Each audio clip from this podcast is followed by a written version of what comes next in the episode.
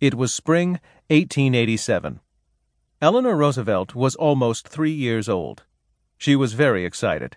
She was going to cross the Atlantic Ocean on a great ship, the Britannica. Her father, whom Eleanor adored, had told her about the different countries that the family would visit. The Britannica left from New York City's harbor.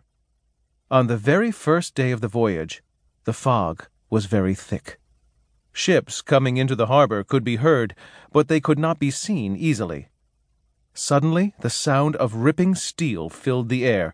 Another ship had rammed into the Britannica. Was the Britannica going to sink? Would everyone drown? People on board panicked. Eleanor's father got her mother, her aunt, Eleanor's nurse, and himself into a boat. But where was Eleanor? She was still on the deck of the ship. As the lifeboat was lowered into the ocean, her father saw her. He pleaded with her to jump into his arms. "Jump, little Nell, jump, I'll catch you," cried her father. But Eleanor was too scared.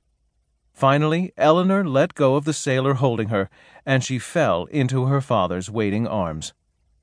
The lifeboat took them safely to shore, and Eleanor was able to calm down. But that terrible day stayed with Eleanor all her life. It took her years to overcome her fear of water and boats. Even so, that fearful little girl became a fearless, famous world traveler. Eleanor Roosevelt was born on October 11, 1884, in New York City. She was named Anna Eleanor Roosevelt. She was called Eleanor because her mother's name was also Anna. Eleanor's mother was known for her great beauty. Her father, Elliot Roosevelt, was a smart, dashing gentleman. They both came from rich and successful families. They could trace their ancestors back over 200 years. At the turn of the century, rich and poor people lived very different lives. In New York City, the rich lived in mansions. They had servants who waited on them. The rich all seemed to know one another.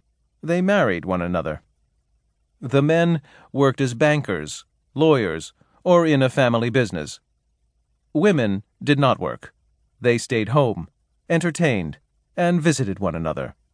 It was important to dress fashionably and look lovely. Eleanor knew she did not have her mother's beauty. She thought of herself as an awkward and ugly child. She sensed that her mother was disappointed in her. She felt that she could never please her. Yet Eleanor knew that her father loved her dearly, and she, in turn, wanted to please him and make him proud of her.